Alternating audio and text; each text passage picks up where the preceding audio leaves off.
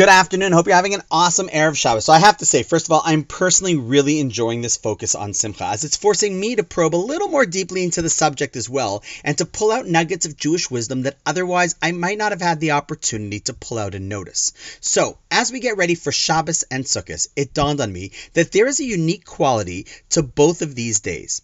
See, on Shabbos, one enters a time when they put everything in their mundane world on hold. You don't simply stop checking the news, which is obviously enjoyable, and honestly probably adds years to your life. But you disconnect from work, from the market, from your shopping, from your emails, from everything, and enter completely into an oasis of time, as if there's nothing from the week before that exists to think about, and there's nothing in the week ahead to think about. Just the time that you're in at that moment.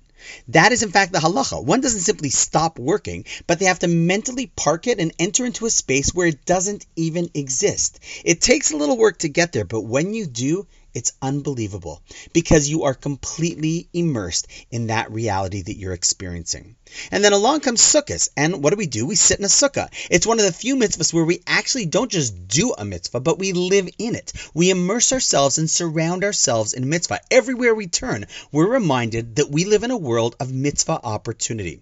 So when you think about it, these two mitzvahs are correlated. Both of these mitzvahs, Shabbos and Sukkah, provide us with an immersive experience, or as I like to say, an experience where you have to be all in. And that chevra might just be where another facet of simcha or joy presents itself. See, often in life we're torn between things, struggling between two realities, unsure about whether we can commit, if we're on board, or if we have one foot in and one foot out. Nothing feels worse than being torn between two worlds and directions.